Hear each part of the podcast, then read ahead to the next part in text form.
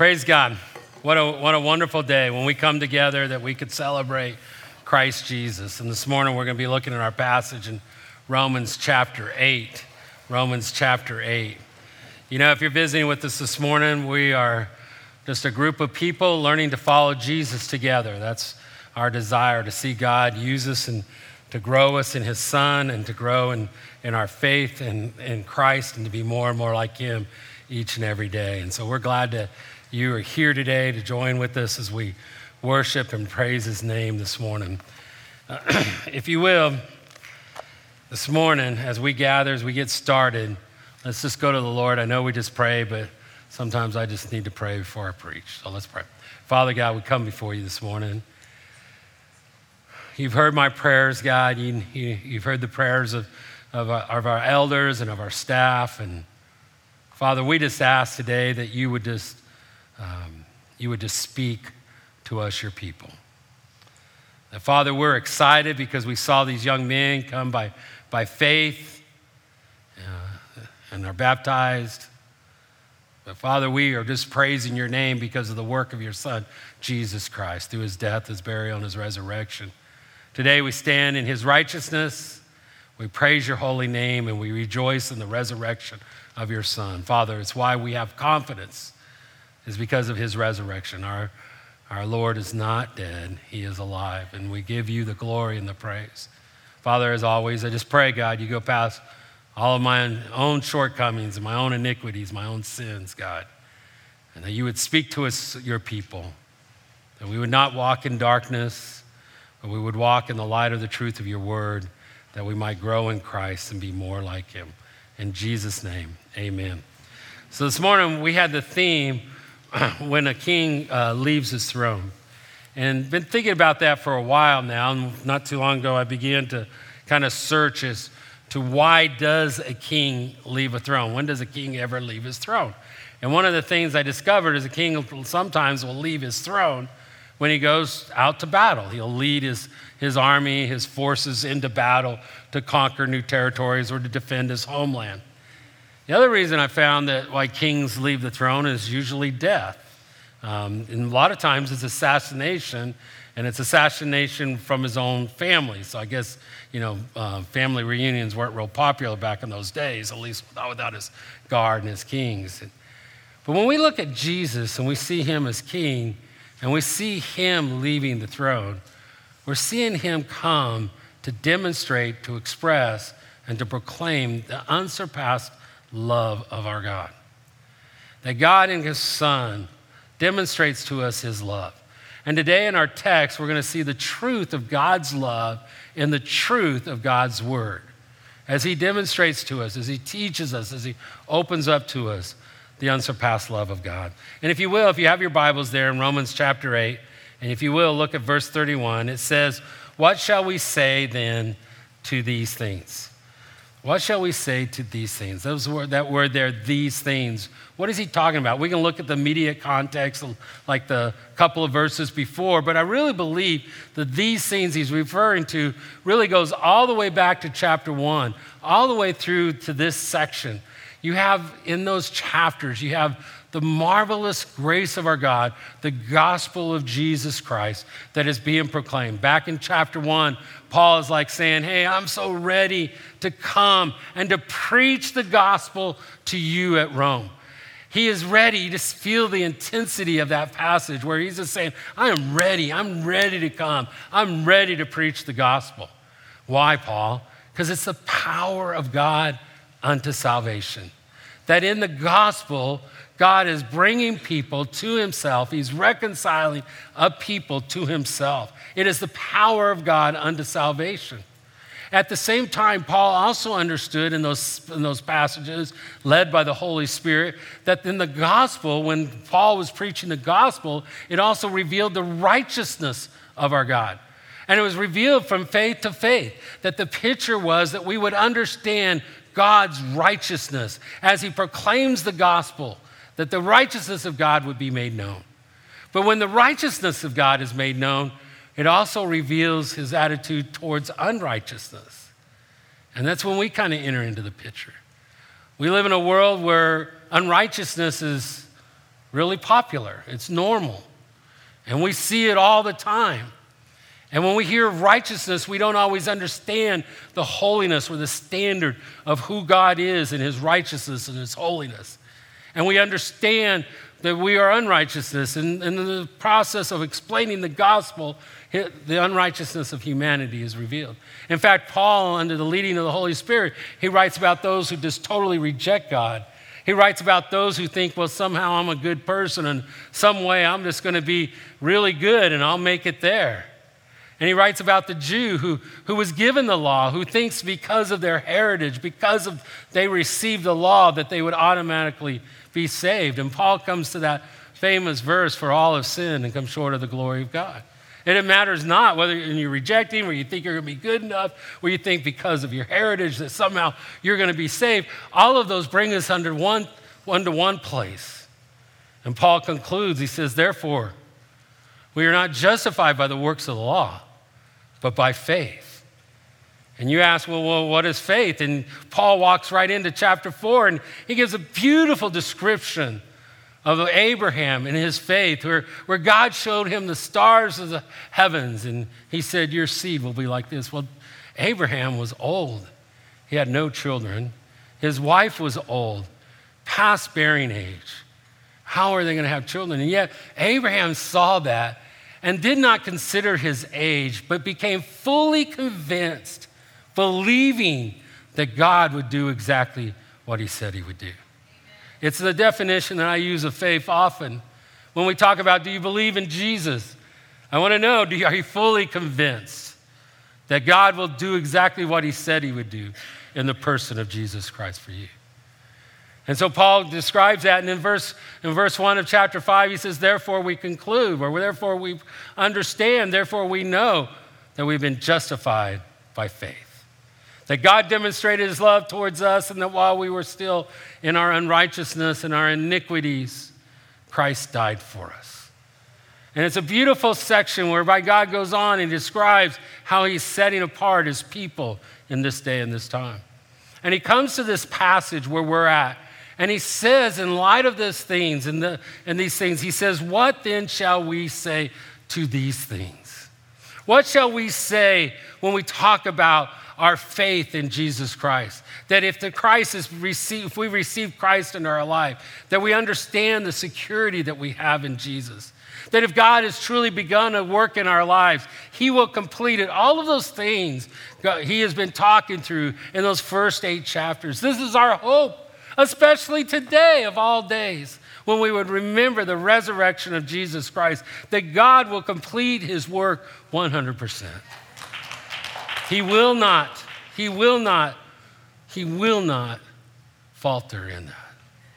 There is no way that ever the reality of who we are as God's people in Christ Jesus will be diminished. So when he says, What shall we say to these things? That's a great question. What is the answer? It's right there in verse 31. If God is for us, who can be against us? What a powerful statement. It speaks of the, the security of God's love. You know, as you think about it, God doesn't give empty promises. All of those things he talked about in the previous eight chapters, those weren't empty words, those weren't mystical words. Those were words of reality and of truth that God has promised. That the security that if God is for us, who can be against, uh, be against us? The work of God done in Christ Jesus is proof of the accomplishment of that fact in our lives. If God be for us, have you received Christ into your life? Then God is on your side. If you know Christ, you've been adopted as a child of God, and you're part of the family of God, and He sees you as His own. And that is a very, very, very safe place to be. There's a critical word there in that verse 31, if you see it. It's critical words right there. It says, if. If God is for us. Some would translate that as since, in light of the fact of everything that God has said. The Apostle Paul is written by the guidance of the Holy Spirit. Everything he said for the believer is true, and the reality of it, therefore, since that is true, then God would be for us. But I like the idea of the word if. It's often used as if, not as since. if God is for us. And so, in one breath, there's a requirement, in the second breath, there is a guarantee. In the requirement, the requirement is the fact that we have to be reconciled with God. There has to be a reconciliation taking place. That if I can be, if I'm going to be with God, my sins have to be forgiven. There has to be reconciliation through His Son. It's not by works, it's not by any other means, but simply by faith in Christ. And the guarantee is that if God is for us, then who can be against us? Is God for you? That's a question to ask yourself today. Have you, by faith, trusted Christ and received Christ into your life? Is He reconciled you to Himself through His Son? If that's true, then God is for you. None will stand against you. I was funny when I was a kid. I loved playing athletics, and you know, on the out in the yard or whatever, we'd start playing a game. And so you got a bunch of kids. How do you determine teams, right? So you, hey, you be a captain, you be you be a captain. You begin picking. So if you're not very athletic, that was not always a very fun moment in your life, right? Because you're just hoping you get picked and you're not the last one to be picked. But I can remember getting picked sometimes, and one of the captains would be really, really, really good at sports. And so I remember going, man, I want to be on their team. I want to be on their team because I knew, you know, if I was on their team, we're going to win, you know. And so when they're, so when they would pick me, I'd be, ah, oh, we're going to beat you, you know. I, I was always a competitor, so we're going to beat you, yeah, you know. So you know, like how, how, how, how can we win? How can we lose? Was really the question. So I started thinking about it. I was thinking about, like, if God is for us, who can be against us?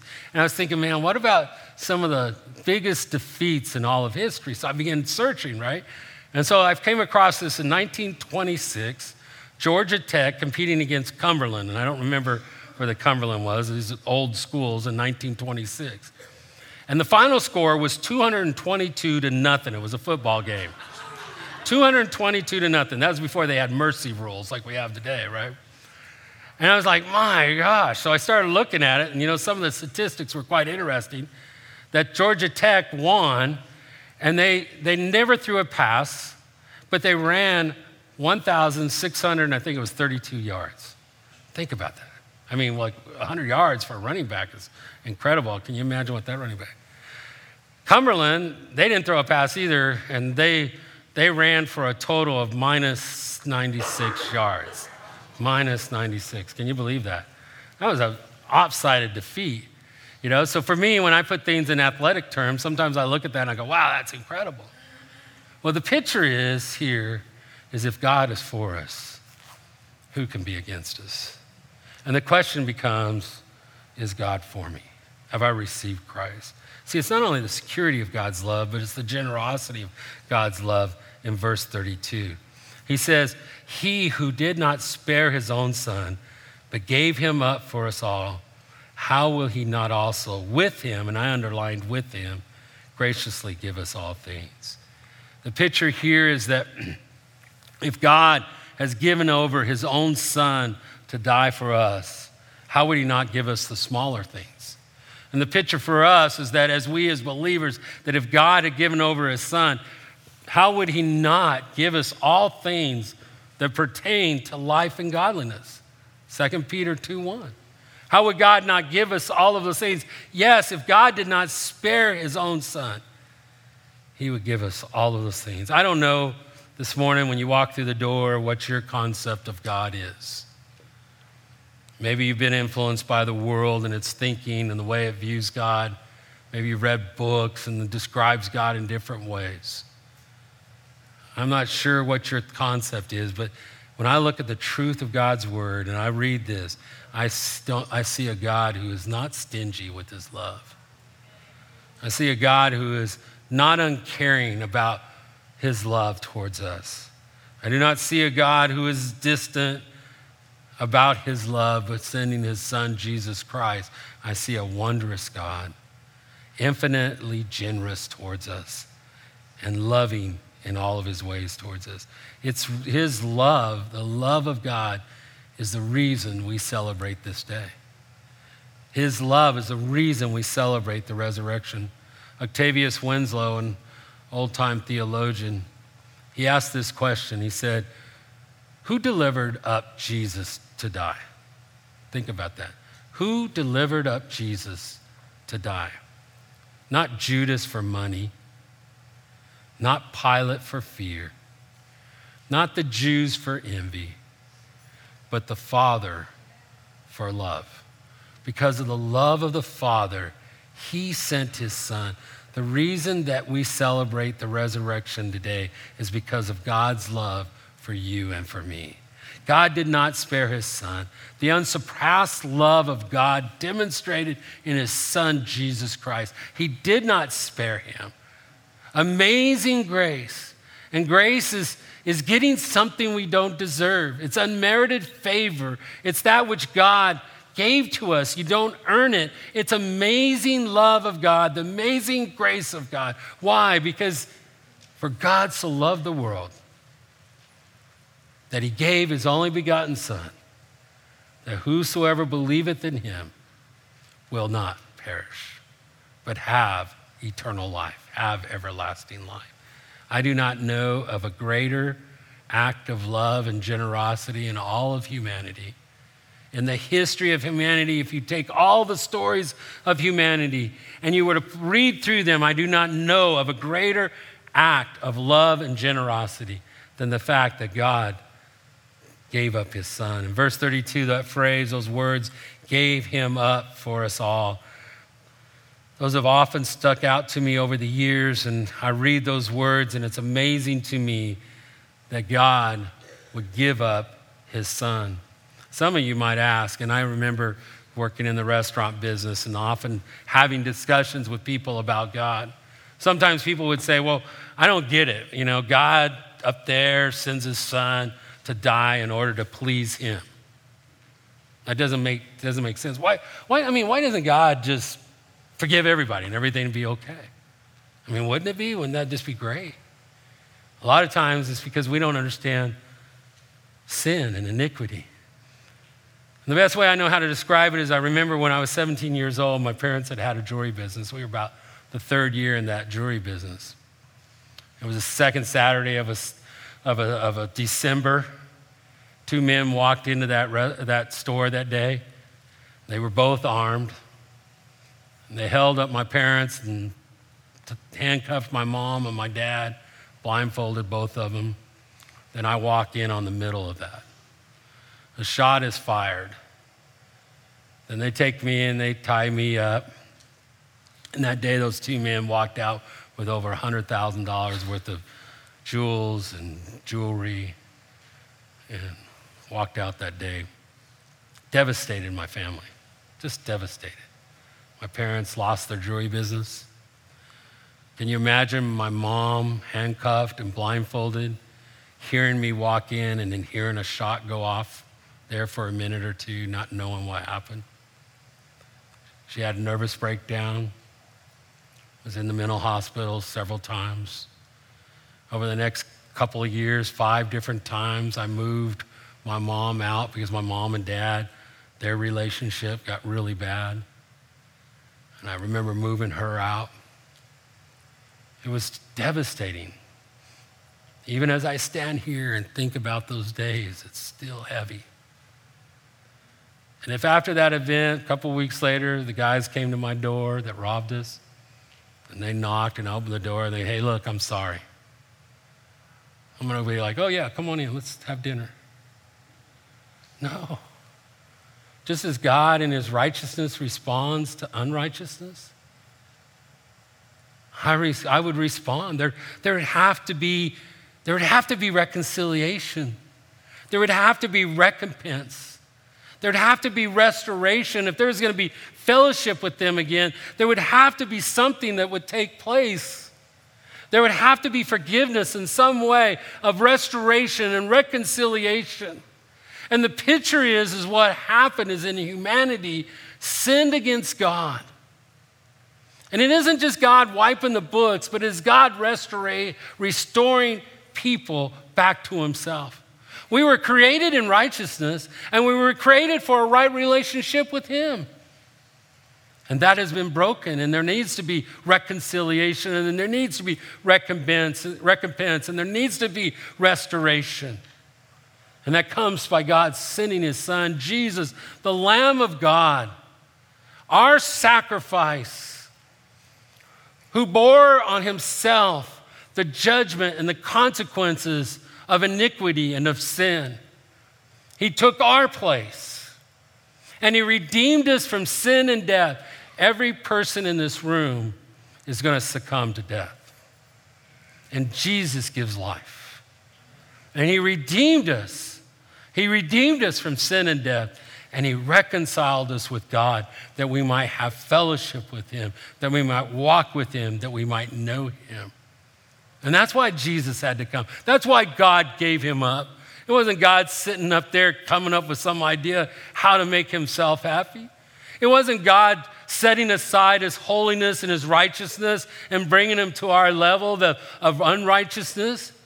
No, it was God restoring us to his righteousness in Jesus Christ. It's the power of the gospel. No wonder Paul said to these Romans, I am so ready to come preach the gospel to you because in it is the power of God unto salvation. To God be the glory, to him be the praise. Amazing generosity of the love of God demonstrated in the person of Jesus Christ. And this morning, I'm going to tell you, I'm going to say it a couple of times. Look, I have nothing. I have nothing this morning but Jesus. And I've been praying all week. I've been praying the Spirit would move among his people this morning. And maybe God brought you here this morning just to hear these words and to be challenged by them to know whether or not you know Christ. You see, the forgiveness of, of God's love is amazing. Look at it in verse 33 and 34. It says, Who shall bring any charge against God's elect? It is God who justifies. Who is it to condemn? Christ Jesus is the one who died. More than that, who was raised, who is at the right hand of God, who indeed is interceding for us. Some of you may have came in this morning and maybe you came in under accusation. Maybe you came in under condemnation. Maybe it's from somebody else. Maybe it's at work. Maybe it's, maybe it's from your own self. And you walk in and you feel the condemnation. You feel the, the, the accusation in your life. Listen to the truth of God's word here today. Listen to what God is saying to us right here. You see, the picture is that the charges are being made or someone's making charges, but who can charge, accuse, accuse against the redeemed and forgiven people of God? That's what he's saying right here. He says, Who shall bring any charge against God's elect? It is God who, who justifies. what accusation can stand against those who have been eternally forgiven? You see, when it says right there, it is God who justifies. How is that possible? It is possible because God declares us righteous in Christ. You see, in chapter 4 of Romans, Abraham believed God and it was imputed, declared righteous. And the righteousness of God. And no one can bring accusation. That's why, as believers, we should never hold accusations against one another. That's why we shouldn't hold odds against one another. Because in the courtroom of eternal judge, there is no one that can bring an accusation to those who have been forgiven. No one can overturn it. It's that picture in 1 Corinthians chapter 5 verse 21 where he who knew no sin became sin that we might be made in the righteousness of God. We call it the great exchange. That he who did not deserve death, he who did not deserve judgment, he took upon himself he was made into sin, our sin, took our sin, in order that we might be made into the righteousness of Christ. We took, got that which we did not deserve. And now that's why Apostle Paul, under the leadership and guidance of the Holy Spirit, verse 1 of chapter 8 says, There is therefore now no condemnation to those who are in Christ Jesus.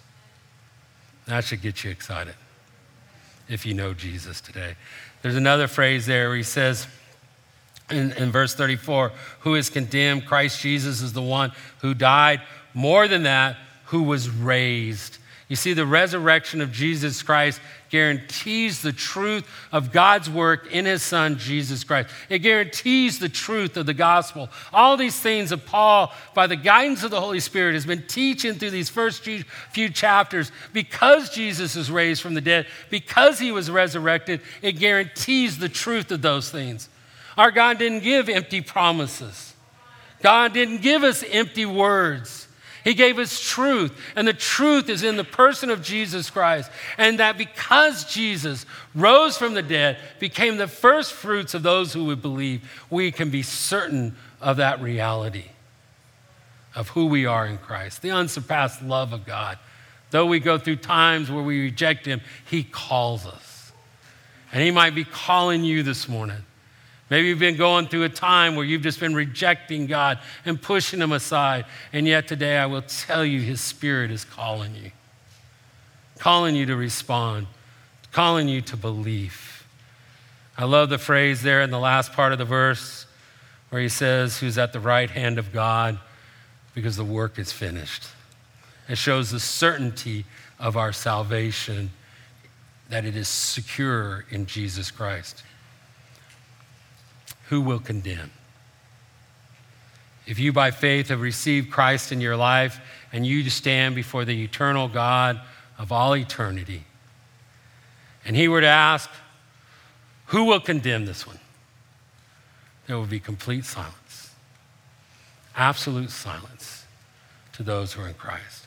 Because whom God has declared righteous, there is no accusation that comes. Who will condemn? It was Jesus who died, but better yet, who rose from the dead and seats at the right hand of the Father, interceding for his people. That's our faith. That's only possible through Jesus Christ. No one can bring condemnation to the righteousness that we have in Christ. That unsurpassed love of God, so beautiful, so powerful. Do you know the love of God found in Christ Jesus? Do you know Christ? You see, it's not just the fact that the love of God is secure and generous and forgiving, but it's also inseparable to those who know Christ. Look, if you will, in verse 35. In verse 35, he says, Who shall separate us from the love of Christ?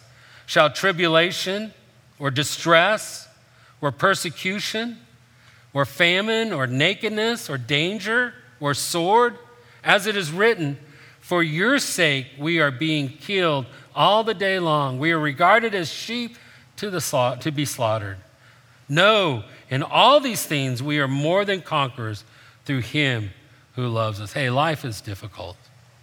There's stresses in life. Some of you came in this morning with tons of difficulties in life and stress in life. And life can be really tough, but the reality is it will never separate you from the love of God. Never. We had a missionary that came a couple months ago during mission, our missions month. Probably the most worn I had seen him. You could tell there was a heaviness. He shared about the persecution in the country in which he serves, the persecution on him and on the believers there for their faith, where Christians and pastors are regularly beaten, dragged off to prison. And because of their faith, they continue to be faithful. And you know what? None of that will separate them from the love of God in Christ Jesus. Nothing. Why? It says more than conquerors in fact, the word there, more than conquers, the idea is to conquer completely. That through Christ, when we receive Christ in our lives, we are more than conquerors, that we conquer completely, that it is guaranteed in the person of Jesus Christ. I stand here as a conqueror, not because of what I have accomplished, but because of what Jesus has accomplished, because of what Jesus has done. And I receive him in my life, and I stand in his righteousness. Paul goes on in the leading of the Holy Spirit in verse 38. He says, For I am sure. Now, I underline that in my passage. For I am sure. It's emphatic.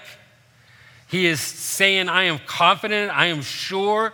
I guess the question I want to ask you as we read this are you sure? Do you know Christ? Are you sure? He says, For I am sure that neither death nor life,